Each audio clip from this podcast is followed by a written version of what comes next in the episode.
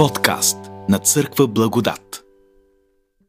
Представете си, че сте най-богатия човек на света, че сте най-мъдрия човек на света и че сте превърнали живота си в един експеримент в полза на цялото човечество. В този експеримент вие желаете да установите кой е най-добрият начин, по който хората могат да живеят тук в земния си кратък живот на Земята. Вие имате милиарди. Вие имате достъп до всяко познание. Вие сте натрупали невероятен опит в живота си и мъдрост, която може да използвате, за да откриете отговора на този въпрос. Кое е най-добро за човека по време на земният му път? И влагате в този проект, в този експеримент, всичките си ресурси, които имате, милиарди, влагате тонове злато, влагате целия си живот, влагате цялата си мъдрост. И в крайна сметка стигате до следните заключения. Еклесиаст, втората глава, 11 стих. Тогава разгледах всички дела, които бяха извършили ръцете ми и труда, в който се бях трудил. И ето, всичко беше суета и гонение на вятъра. Заключение след целият този експеримент. Още нататък заключение. 17 стих, Еклесиаст 2 глава 17 стих. Затова намразих живота, защото тежки ми се видяха делата, които стават под слънцето, понеже всичко е суета и гонене на вятъра. Още заключение, 18 стих. Намразих още и целия си труд, с който съм се трудил под слънцето. 22 стих. Защото каква полза за човека от целият му труд и от грижите на сърцето му, за което се изморява под слънцето. И 23 стих. Понеже всичките му дни са само печал и трудът му скръп, и още и нощем сърцето му не си почива, и това е суета. Представете си, че това, е, това са заключенията от вашият експеримент. Сега трябва да се обърнете към хората и да им кажете Съжалявам, не можах да открия отговора. Скъпи са човеци, трябва да ви разочаровам. Няма отговор на този въпрос как хората да живеят по най-добрия начин. Това би звучало доста отчаиващо. Нали? И видяхме, че Еклесиаст стига до тези заключения. Но трябва да кажем, че това не са финалните му заключения. И за разлика от много други такива а, писания, песимистични в древността и съвременни а, песимистични философии, Еклесиаст стига до други финални заключения, върху които ще спрем вниманието си през следващите минути. Той сякаш е намерил отговора на въпроса, който си задава в началото. Каква полза за човека от целия му труд? И след това, това е първа глава, третия стих. След това втора глава, третия стих също казва докато видя какво е добре да вършат човешките синове под небето през всички дни на живота си. Какво е добре или добро? Кое е доброто, което трябва да а, вършат човешките синове? И тук, в края на втората глава, той сякаш е намерил този отговор, защото директно отговаря на този въпрос. Какво, кое е това добро, което хората трябва да правят? И вижте 24 стих. Няма по-добро за човека и ние вече имаме отговора, така ли е? Няма по-добро. Кое е това добро? Кое е това най-добро?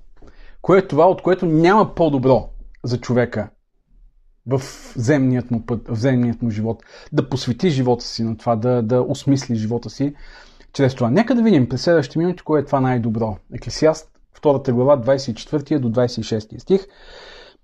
Ще разсъждаваме върху този текст и ви каня да да се помолим. Преди това, за да бъдем водени в нашите размишления от Божия дух. Господи, отново отваряме Твоето Слово. Отново отваряме тази предизвикателна книга Еклесиаст, чрез която Ти продължаваш да ни говориш, чрез която ни говориш по толкова удивителен и предизвикателен начин. И ти молим, Господи, да отвориш умовете, сърцата ни, да разбираме Словото Ти и да откриваме още повече Твоята невероятна благодат, Твоята невероятна любов, чрез търсенията и заключенията на Еклесиаст. Молим те, Господи, отвори сърцата ни за това, което сякаш остава скрито, сякаш остава невидимо в тази книга. Това, което ти тук си загатнал и това, към което ни водиш, защото ние вярваме, че Словото ти ни го е открило и продължава да го открива и продължава да привлича сърцата на хората към, към теб и към Твоята любов и благодат. Молим те за това в името на Исус. Амин. Така, Еклесиаст, кое е най-доброто? Ако искате да разберете вашите приятели, кое е това най-доброто, споделете видеото, разсъждавайте заедно с мен и коментирайте, задавайте въпроси, бъдете и вие провокативни. Росин казва, ако отговорът отново е Исус, ще бъде безкрайно изненадан. Да, ще бъдем безкрайно изненадани. Така е, няма изненади вече. Много неща казахме. И все пак, удивително е, удивителен е начинът по който Еклесиаст ни води до единственият отговор в Библията, единственият отговор, който можем да, ние като християни да, да намерим и да осмисли нашия живот. Така че Еклесиаст 2 глава, 24 до 26 стих, няма по-добро за човека, освен да яде и да пие. И да прави душата си да се наслаждава от доброто на труда му. И аз видях, че и това е от Божията ръка, защото кой може да яде и кой може да се наслаждава повече от мене. Понеже Бог дава на угодния на него човек мъдрост, знание и радост, а на грешния дава да се труди, да събира и да трупа, за да даде всичко на угодния на Бога. И това е суета и гонене на вятър. Не знам как ви звучат тези думи на фона на всичко, върху което разсъждавахме до този момент от първа и втора глава. Имахме една, две, три, четири проповеди върху първа и втора глава до този момент. Кое е това най-доброто? Няма по-добро от това. Не знам как ви звучи това, тъй като а, Еклесиаст твърди, че, че е обходил пътищата и е открил само суета. И на мен това, което чета тук ми звучи като пълно отрицание на това, за което вече е говорил. И изведнъж а, една огромна изненада а, в отговора, който той намира и който дава тук. Че няма по-добро от това за човека да яде и да пие и да направи душата си да се наслаждава. Това е доста изненадващ обрат в разсъжденията му. Помислете си, до този момент той се е отдал на един живот на търсене на мъдростта. Първата глава. И в крайна сметка стига, че това води до мъка, до страдание, до печал, до досада. След това, отдал се е на ядене, пиене на проекти, на, на, на мащабни, амбициозни проекти в живота си, на лукс, на удоволствие и всичко това го е довело до отчаяние от този начин на живот. Огромно разочарование и отчаяние. След всичко това, аз очаквам да има някакъв пълен обрат в е, посоката, в която той търси отговора. Очаквам той да продаде своето Ферари и да стане монах. Някъде в Тибет. Не знам дали сте чели тази книга. Монахът, който продаде своето Ферари. Да зареже целия си бизнес, всички хиляда жени, да се откаже от трона, от целия лукс и да се отдаде на един аскетичен живот, за да търси някакво духовно прозрение. Някъде далече от, от всичко това земно, банално, материално, което се оказва, че, че не е пътя до постигането на, на тази пълнота и радост, на, на смисъла на човешкия живот, който търси, той търси. Или може би нашият друг герой Любански, който споменаваме да, да остави градината си, да остави жена си, да отиде монах в Атон и там да заживее живота си. Не, не. Вместо това, ние четем, че откритието на Соломон е, че за човека всъщност е най-добре да се радва на живота, да яде и да пие. Отново връща една тема, която този, до, до този момент тя не е дала своя резултат, а, отново я връща обаче я разглежда по един съвсем различен начин. И да се наслаждава на труда си, този труд, който не води до никъде, води само до печал. И тук вече той ги разглежда като един дар от Бога и ги разглежда в една съвсем различна перспектива, различна светлина. И е, трябва да кажем, че това не е единственото изказване на Еклесиаст а, по този начин в книгата. Това е един друг рефрен. Ако най-популярният рефрен в книгата е всичко е света и гоне на вятър, то този рефрен се повтаря общо 7 пъти. Да ядеш няма по-добро, да ядеш, да пиеш, да се наслаждаваш на труда си. Това е всичкото за човека и това можем да го открием. После ще прочетем някои от тези пасажи в цялата книга, защото те се повтарят наистина нататък от време на време, от тук до края на книгата, общо 7 пъти заедно с този път.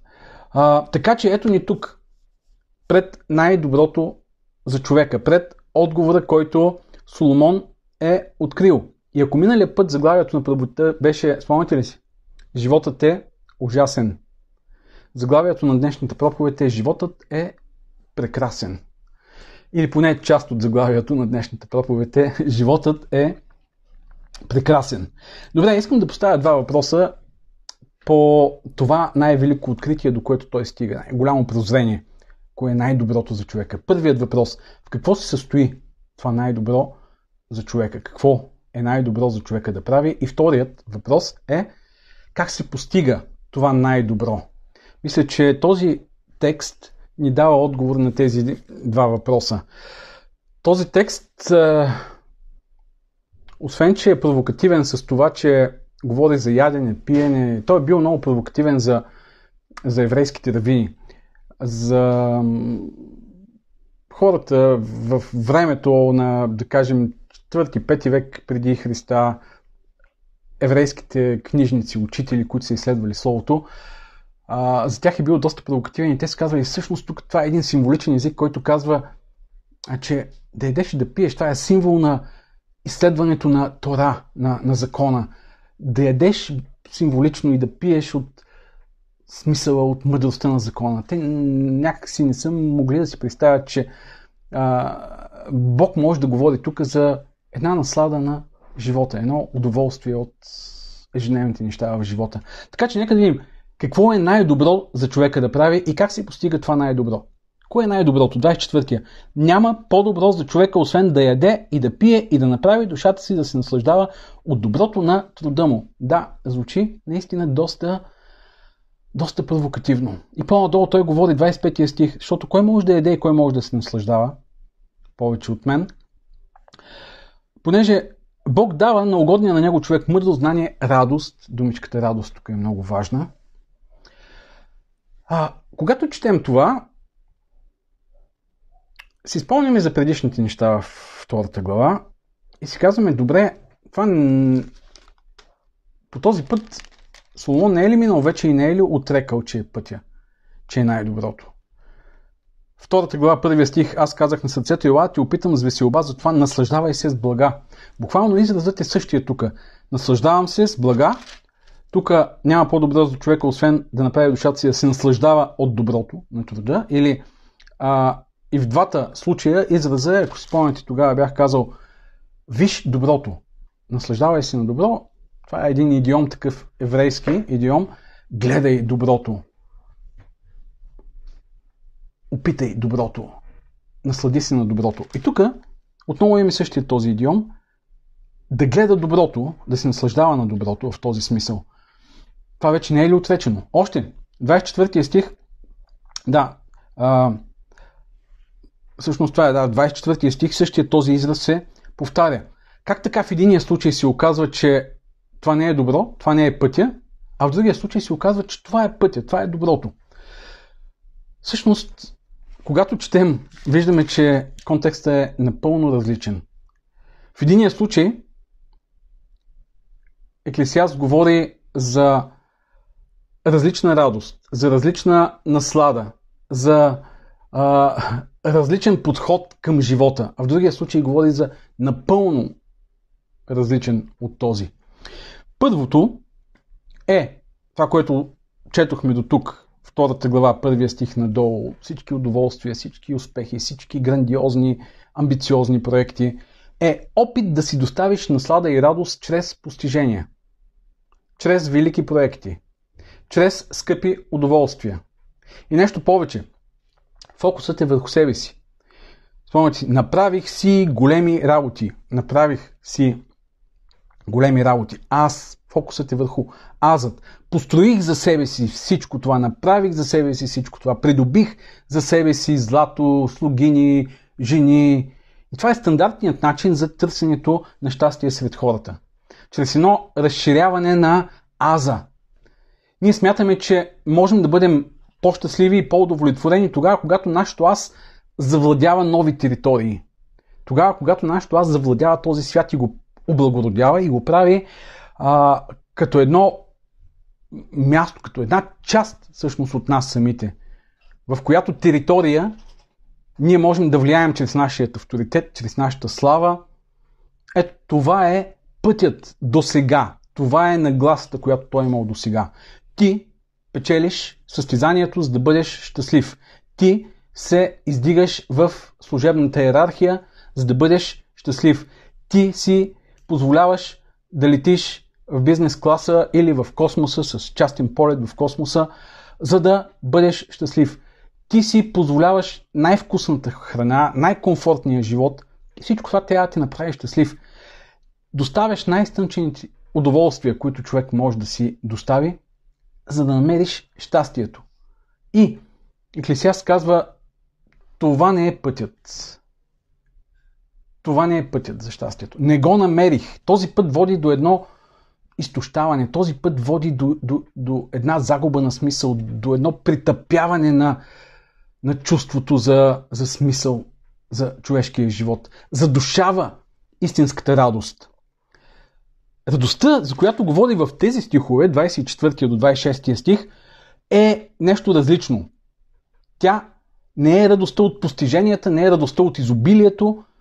Това е простичката радост от простичките неща в живота. Това е радостта да можеш да се насладиш на това, което имаш, глътка вода, храната, това, което правиш. Тук ги няма тези амбициозни проекти. Той не говори за това. Няма значение какво правиш. Да се наслаждаваш на живота днес. Да се наслаждаваш на това, което имаш. И в останалите места, в които Еклесиас говори, ние можем да видим тази идея как е, се промъква и как е развита. Вижте, третата глава, 12, 13 и 22 стих. Познах, че няма друго по-добро за тях, освен да се весели всеки и да благоденства през живота си. Там, буквално тук, ако си спомняте, когато проповядвахме върху третата глава, да благоденства означава да върши добро да се наслаждава от това, че прави нещо, от простичките добри неща, които, които прави. И още човек да еде и да пие и да се наслаждава на доброто от целия си труд. 22 стих четем от 3 глава. И така видях, че за човека няма по-добро, освен да се радва на делата си. Защото това е делът му. Нататък, 5 глава, вижте, 18 до 20 стих. Ето какво видях аз за добро и прилично да яде някой и да пие, да се наслаждава от благата на целия си труд, с който се труди под слънцето през всички дни на живота си, които Бог му е дал. И на който човек Бог е дал богатство и мод и му е дал власт да яде от тях, и да взема дела си и да се весели на труда си. Това е дар от Бога. По-нататък, 8 глава, 15 стих. 8 глава, 15 стих. Затова аз похвалих веселбата, защото за човека няма по-добро под слънцето, освен да яде и да пие и да се весели и това да му остава от труда му през всички дни на живота му, които Бог му е дал под слънцето. Нататък, вижте 9 глава, 7 до 10 стих. Проповядвах и върху този текст. И това е един от много красивите варианти на тази тема, на този рефрен в книгата Еклисиаст. Иди, яш хляба си с радост, пий виното си с весело сърце, защото Бог вече има благоволение към делата ти. Дрехите ти нека бъдат винаги бели, живей сякаш всеки ден е празник, казва Еклесиаст. И миро да не липсва от главата ти на парфюмирай се. Изкъпи си на парфюмирай се, служи си новите дрехи. Радвай се на живота с жената, която си възлюбил. През всички дни на суетния си живот, които са ти дадени под слънцето. Всичко, което намери ръката ти да прави, направи го. Ето, ето разширяването на този смисъл. 11 глава, 9 и 10 стих отново. Това е последният пасаж, подобен. Весели се младежо в младостта си и нека те радва сърцето ти в дните на младостта ти. Ходи по пътищата на сърцето си, според каквото гледат очите ти. Знай, че Бог ще ти доведе на съд. Затова отхвърли от сърцето до садата, отдалечи от плътта си всичко, което докарва ни воля. Или, ако трябва да, така да обобщим а, радостта, за която Еклесиас говори тук, това не е онази радост от великите постижения, от великите завоевания, а, от а, това, което само царят може да си позволи в един изпълнен с лукс, удобства, слава и величие живот. Не, това е радостта Carpe Diem. Това е радостта да уловиш мига, да уловиш ценното, да изживееш пълноценно деня си. И това е напълно различно от другото, което е стреми се към все повече и повече. Когато постигнеш нещо, тогава ще си щастлив. Когато имаш, тогава ще си щастлив.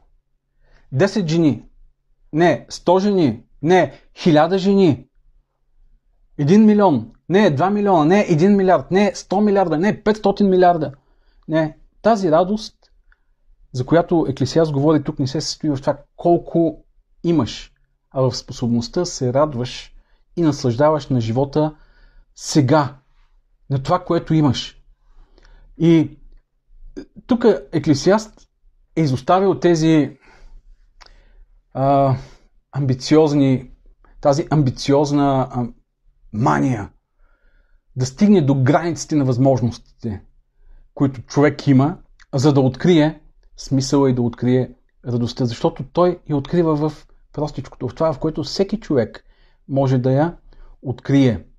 И тук имаме една промяна на нагласата. Вижте в 24 стих. Да направи душата си да се наслаждава. Да направи душата си да се наслаждава. В 20 стих се казваше, затова аз отново направих сърцето си да се отчая. И тук имаме същия този израз. Само, че обърнат в положителна перспектива. Да направи душата си да се наслаждава. Това не е въпрос на промяна на, на външната а, перспектива, на външните обстоятелства. Това е промяна на вътрешната перспектива, вътрешната нагласа за живота. И това много прилича на това, което, м- това, което а, апостол Павел казва. Научих се да бъда доволен във всяка една ситуация, в която се намирам. Дали в изобилие или в, а, в недоимък. Филипяни 4 глава 11 и 12 стих. Аз се научих да бъда доволен, да бъда щастлив от това. Или в 1 Тимотей 6 глава 6 до 8 стих, където той казва, ние нищо не сме вкарали в света, нищо ще изнесем от света. А, ако имаме а, а, достатъчно е благочестието с задоволство. Ако се научим да бъдем доволни в малкото, това е огромно богатство, казва той. Това е най-голямата печалба. Точно тази нагласа, макар и с други думи, можем да открием тук. А, Даниела пише при мен 25 стих е защото кой може да яде и кой може да се наслаждава без Бога. Много добра а, забележка, Даниела. А, ще стигнем след малко до тази а,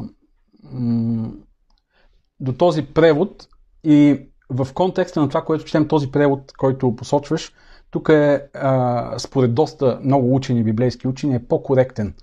Този превод може да го откриете в а, синодалния, синодалното издание и може би в някои други преводи, сега на български не съм сигурен, но след малко ще стигнем до него и в контекста на тези няколко стиха, а и не само, има такива версии в еврейския текст, а също и септуагинтата, пешита и други такива древни ръкописи е точно така. Кой може да яде и кой може да се наслаждава без Бога? Така, а, Мира казва, ще искам вече процент от иллюстрациите в проповедта. Добре, Мира, ама знаеш ли, че имам а, оферта и от доктора да го използвам и него за иллюстрация. Така че м- ще се разберем. Добре, кое е различното обаче? Откъде идва тази разлика в нагласата? Как можеш да превключиш към такава нагласа? И защо за него не е било възможно преди това да превключи на тази нагласа? Кое е различно то? 24 стих. И аз видях, че и това е от Божията ръка.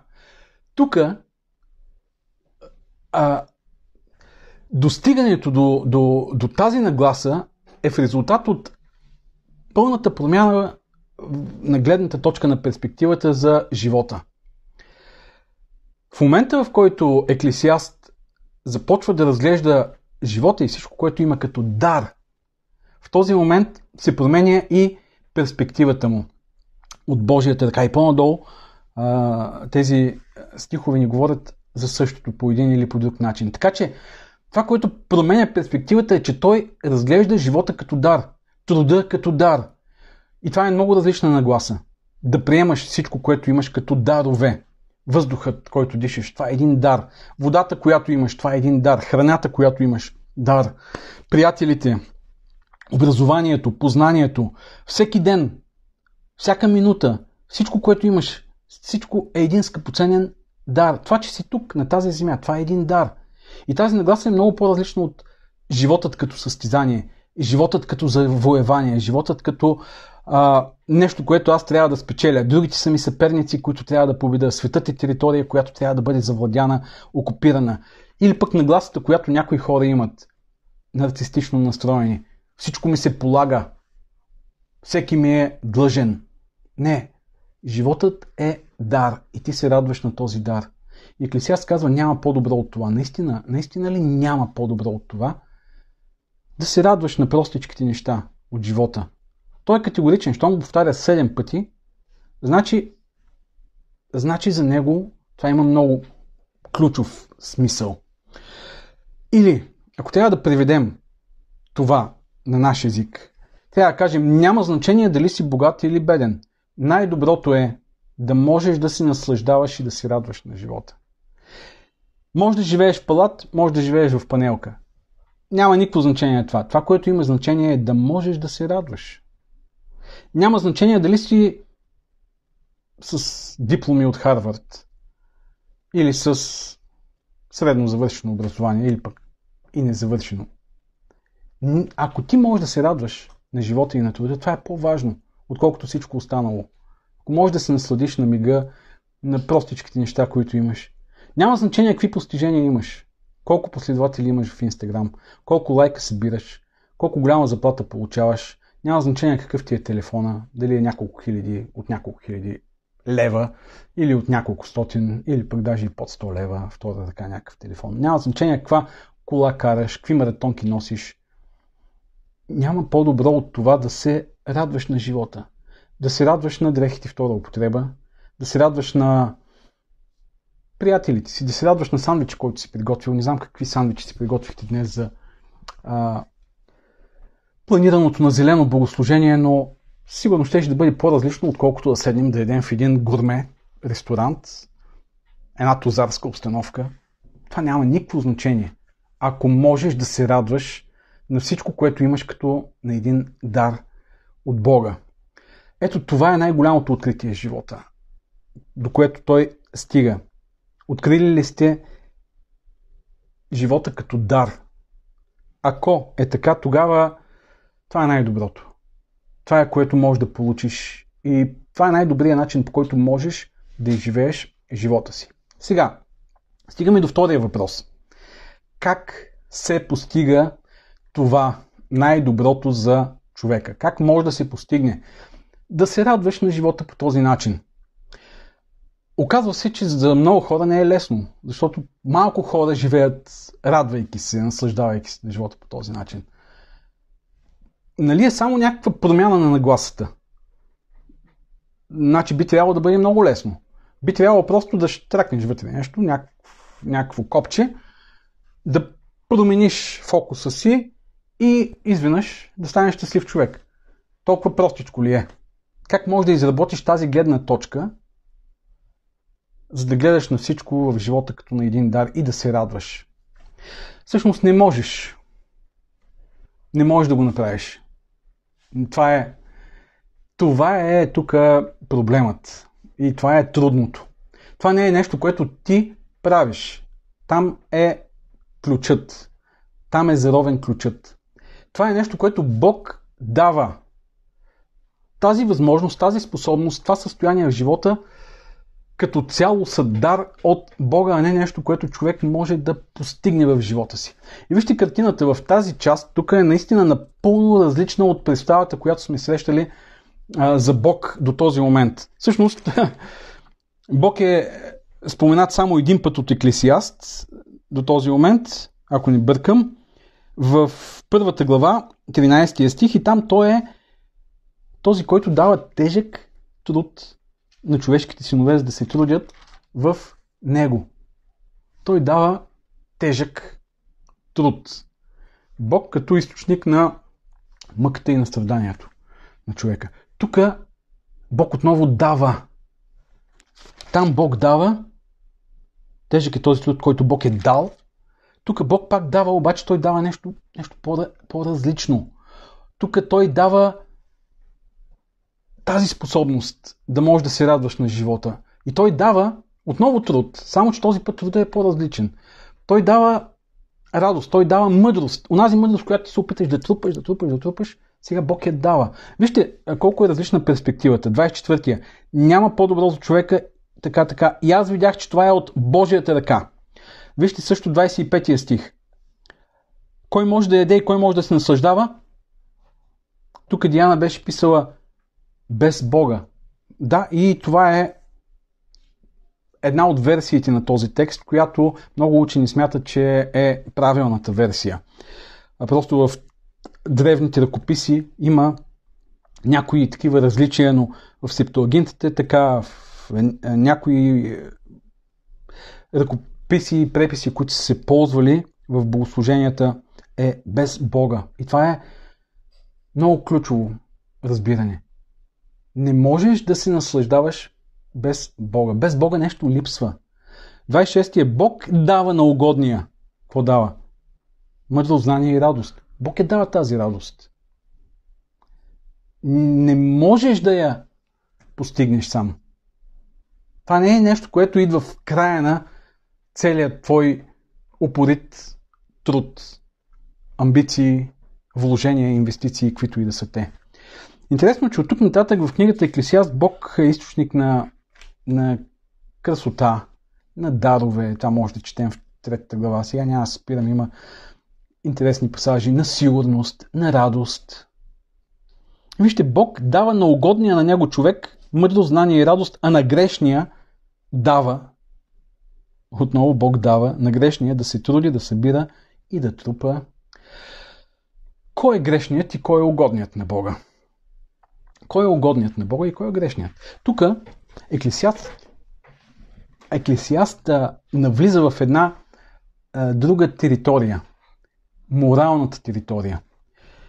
Може би не чак толкова а, дълбоко навлиза, както в други книги от свещеното писание и все пак той я загатва.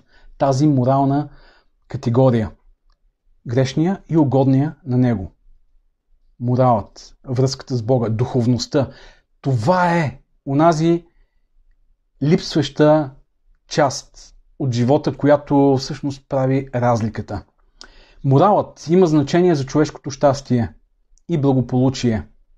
Тази съставка, духовната, моралната, която обикновено хората пренебрегваме.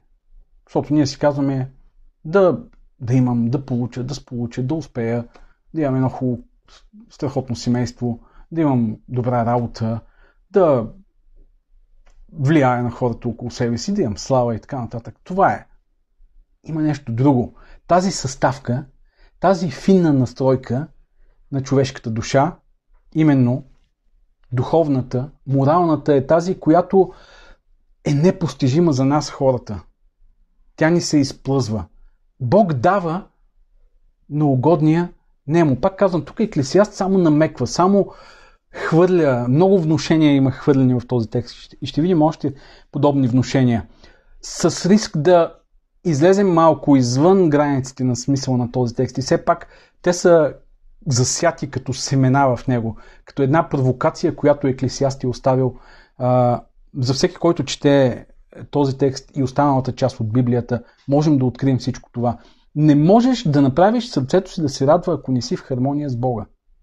Именно тогава радостта е дълбока. Без това радостта е плитка. Тя е вкоренена в нещо много повърхностно, много примитивно, като преживяване. В едно твърде примитивно разбиране за живота и за света. Тъй като а, в това завладяване на света, на което са се посветили хората, откакто човек съществува, откакто съществува човешката история, никой не е стигнал по-далече от, от това да търси, да намира и да не е доволен. Да купне и най-накрая да завършва живота си с един незадоволен купнеж. Защото дълбоката истинска радост е някъде другаде. Тя е духовната, тя е моралната, тя е в една гледна точка за света, в която връзката с Бога е важна. Мястото на Бог е важно. От тази свързаност между човека и Бог идва тази различна нагласа към живота. Тази дълбока и насищаща радост е постижима само по този начин. Това е. Данчо пита тук благодарност. Да, благодарност. Благодарността е като осъзнаването на тези дарове. Но за да може да бъде възможна тази благодарност е точно този аспект, тази, пак ще кажа този израз, фина настройка на човешката душа към духовното, към морала. Аз обичам да казвам много често, че нашия живот е изграден на морална основа. От чисто библейска гледна точка, перспективата на християнина, от гледна точка на начина по който Библията описва човека, естеството на човека, историята на човека. Нашия живот е изграден на тази здрава морална основа. В Едем, дървото за познаване на доброто и злото, след това греха и така нататък. И ако тази морална основа липсва, тогава успеха не носи удовлетворение. Тогава любовта не носи в пълния смисъл на думата удовлетворение. Не носи тази голяма, всеобхватна пълнота, която човек търси. Тогава щастието е един мираж, който е непостижим за човека. Колкото и да го търсиш, каквито и усилия да влагаш, колкото и милиарди да инвестираш, то ще си остане само една суета, една пара. Тък му си го хванал, тък му си го уловил и то пак изчезва и ти пак продължаваш да търсиш. Даваш всичко, което очите ти пожелаят, даваш им, насищаш и те пак са жадни. Даваш всичко на ушите си, на сетивата си и те пак са жадни. Само Бог може да даде. И вижте, тук се казва, Бог дава на угодния, а на грешния и на двамата дава. Нали? Бог е справедлив. Бог дава на угодния, Бог дава и на грешния. Но нека да видим какво дава.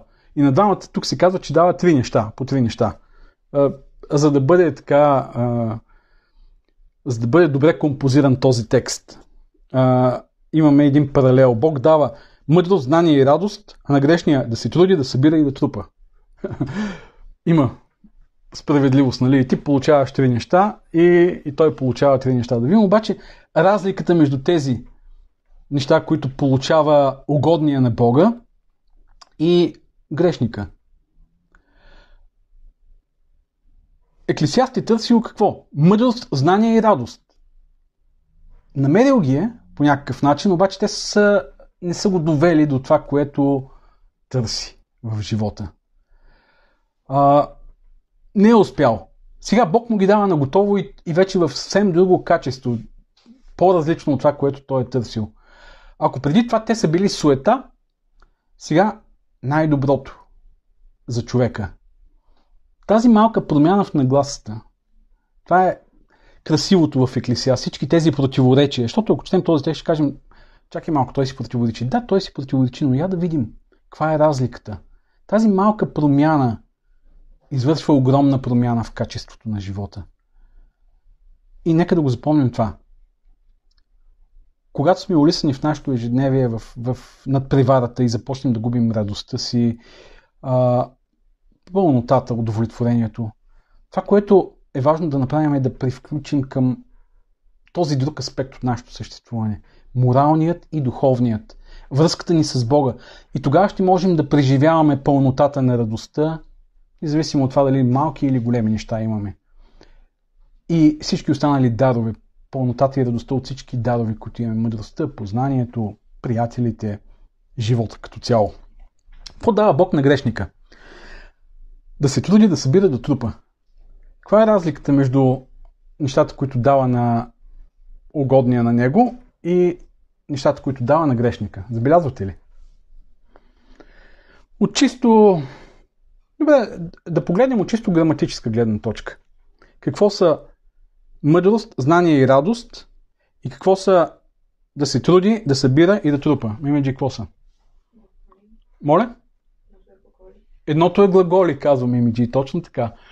На, на единия дава готовите резултати. На другия дава глаголи. На другия дава един труд. Един а, изтощителен труд, който няма крайен резултат. да се трудиш, ма къде е крайният резултат? Радостта или мъдростта? Да, да събираш, ма къде е крайният резултат? Трудиш се, събираш. Да трупаш и какво? Къде е крайният резултат от всичко това? Това е като един безсмислен труд. Като този безсмислен труд на Сизив в древногръцката митология. Цар на Коринт, който след, смър... след смъртта си е а, осъден да бута един камък по един хълм, склона на един хълм. И когато стигне догоре, до хълма, този камък отново се претъркува надолу и той отново тръгва да го бута. И това е сякаш живота на, на, на грешния човек. Един постоянен, сизифов труд, безсмислен труд, без да има най-накрая някакъв смислен положителен резултат, който да носи удовлетворение. Сякаш грешникът е затворен в един такъв омагиосан, безсмислен кръговрат на трудене, на събиране, на трупане. И даже вижте а, как, какъв е крайният резултат от всичко това. М- за да даде всичко на угодния на Бога. И тук стигаме до една огромна несправедливост. Значи някой трупа, труди се, събира и после Бог, хоп, с лека ръка взима и го дава на, на някой друг. Де си казва на едните материални, а на другите нематериални неща. Точно така, да. И това е разликата. Единия получава мъдрост, знание и радост, а другият изцяло фокусът му е върху събиране, трупане.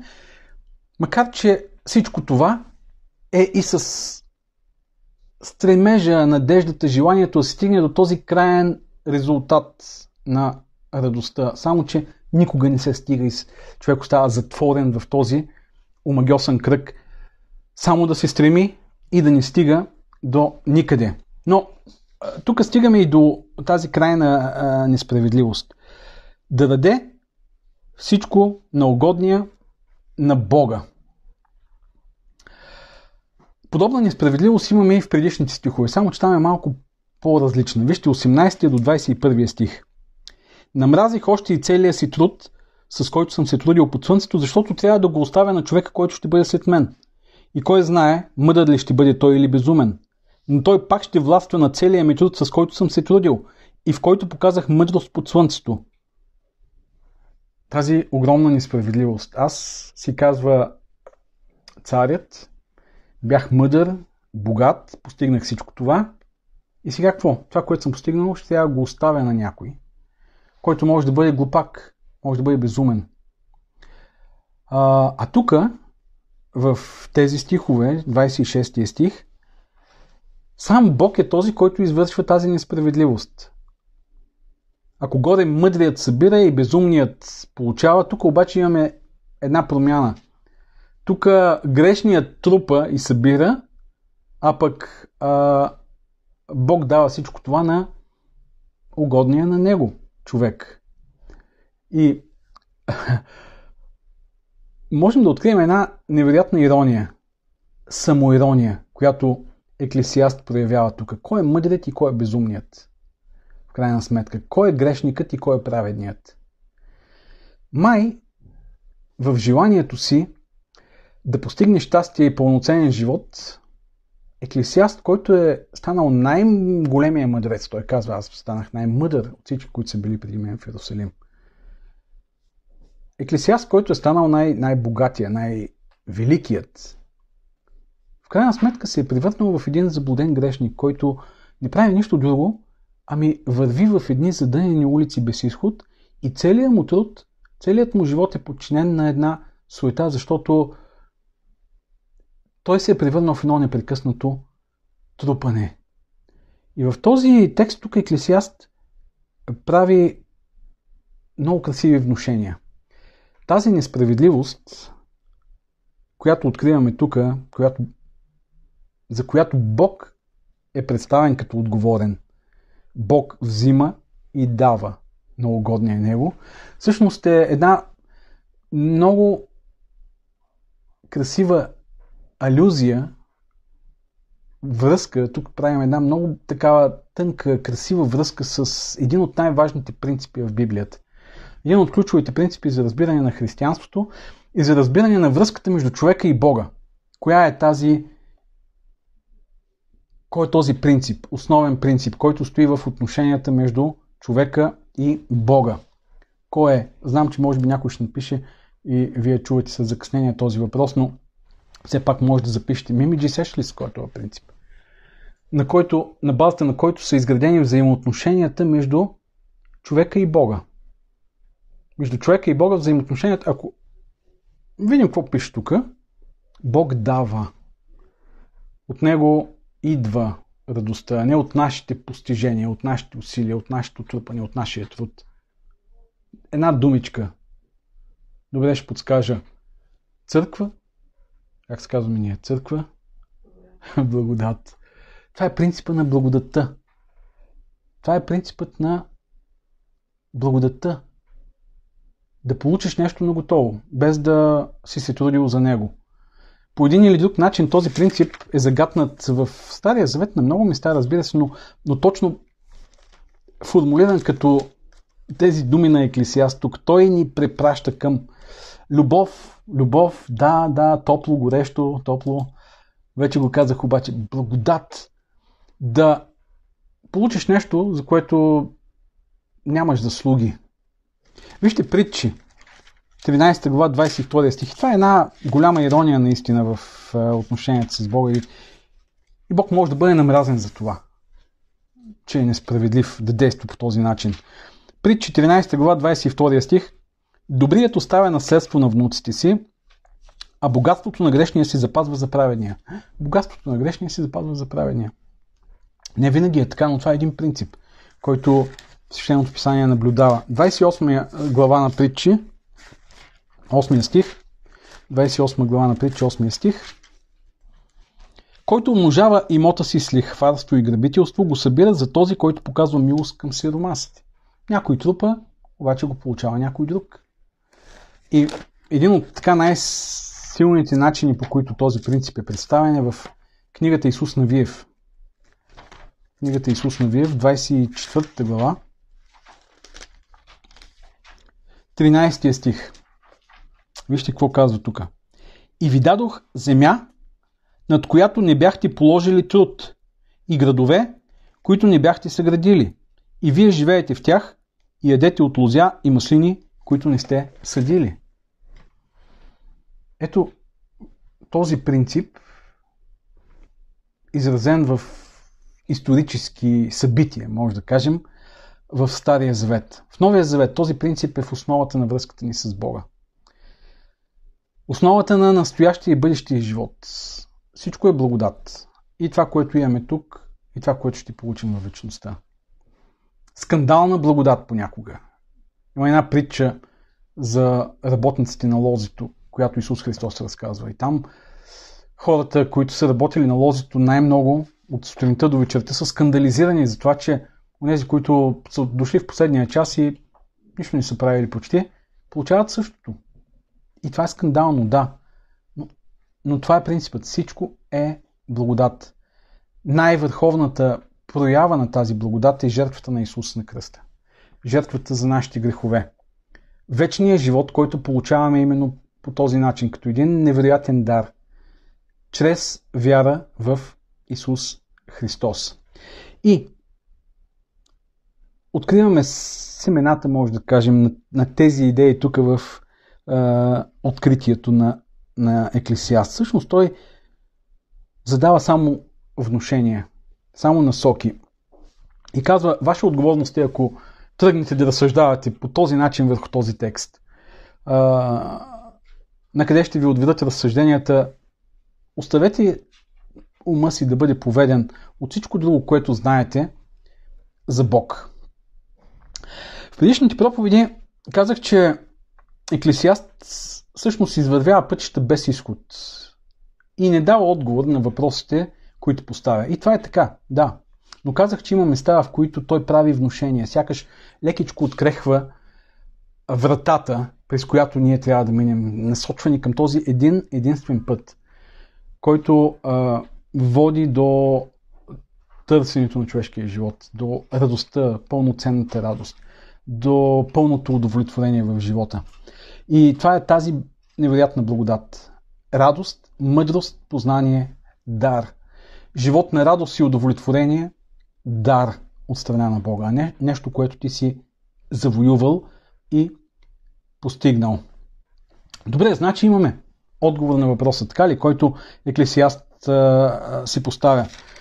Каква полза за човека от целия му труд? И след това, втората глава, третия стих казва, какво е добре да вършат човешките синове под небето? Имаме отговор. Ето го, отговора.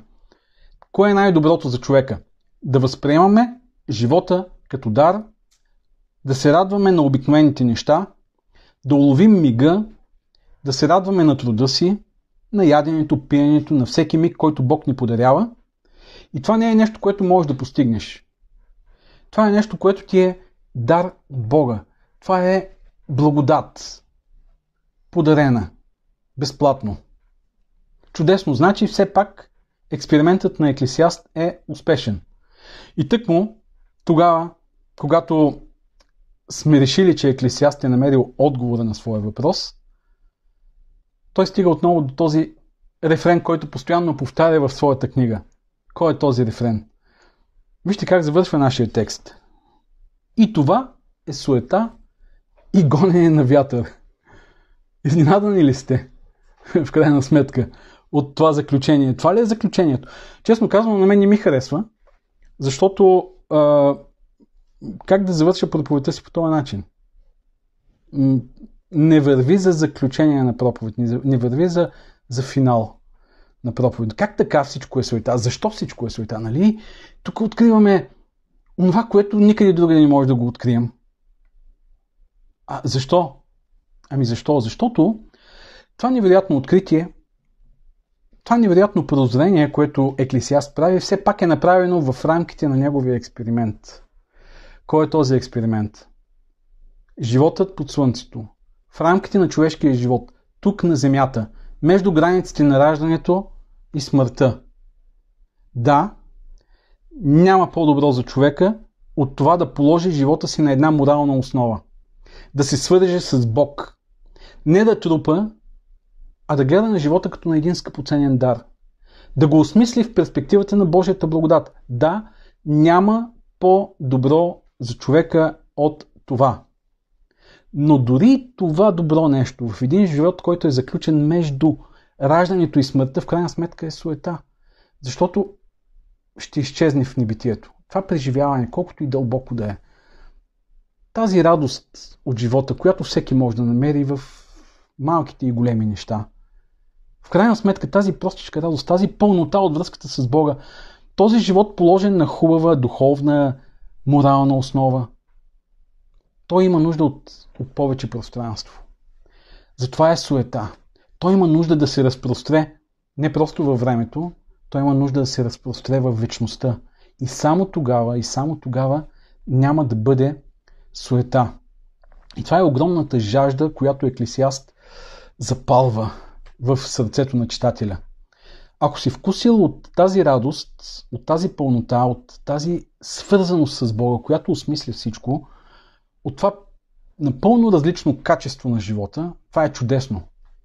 Но да останеш само с това вкусване, в крайна сметка пак е суета.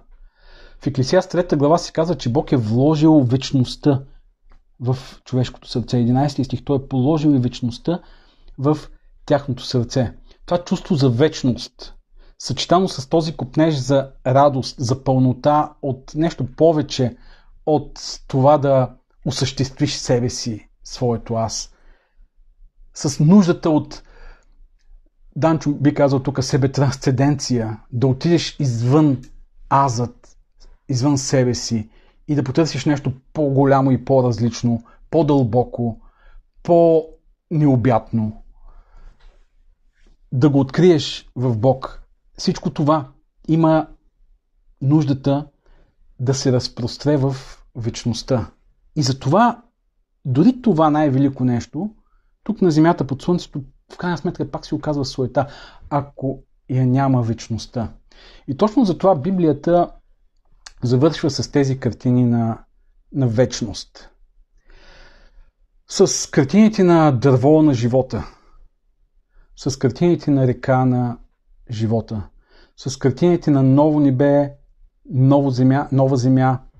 С а, едни картини, в които няма смърт, няма болка, няма страдание. Има един вечен живот с Бог. Защото само тогава и само в вечността няма да има суета. Това, което Еклесиаст прави, по един невероятен начин, е да разпали този купнеж в сърцата ни. И ако не сме извървяли никога пътя заедно с Еклесиаст, ако не сме влезли в обувките на Еклесиаст, едва ли ще можем да оценим толкова много и това, което Исус Христос е направил за нас на кръста, прощавайки греховете ни, изкупвайки живота ни и подарявайки ни вечността. Един невероятно скъпоценен дар, не сравним с нищо друго, който е акт единствено на Божията невероятна благодат. Така че няма по-добро за човека, освен това. И няма по-добре, по-добро за човека да се радва на живота, открил връзката с Бога и открил вечната перспектива за един такъв живот на безкрайна благодат. Тази жажда искам да си пожелая да има в нашите сърца и не само жажда, ами всеки ден да я задоволяваме в връзката ни с Бога и в вярата ни в Исус Христос. Амин.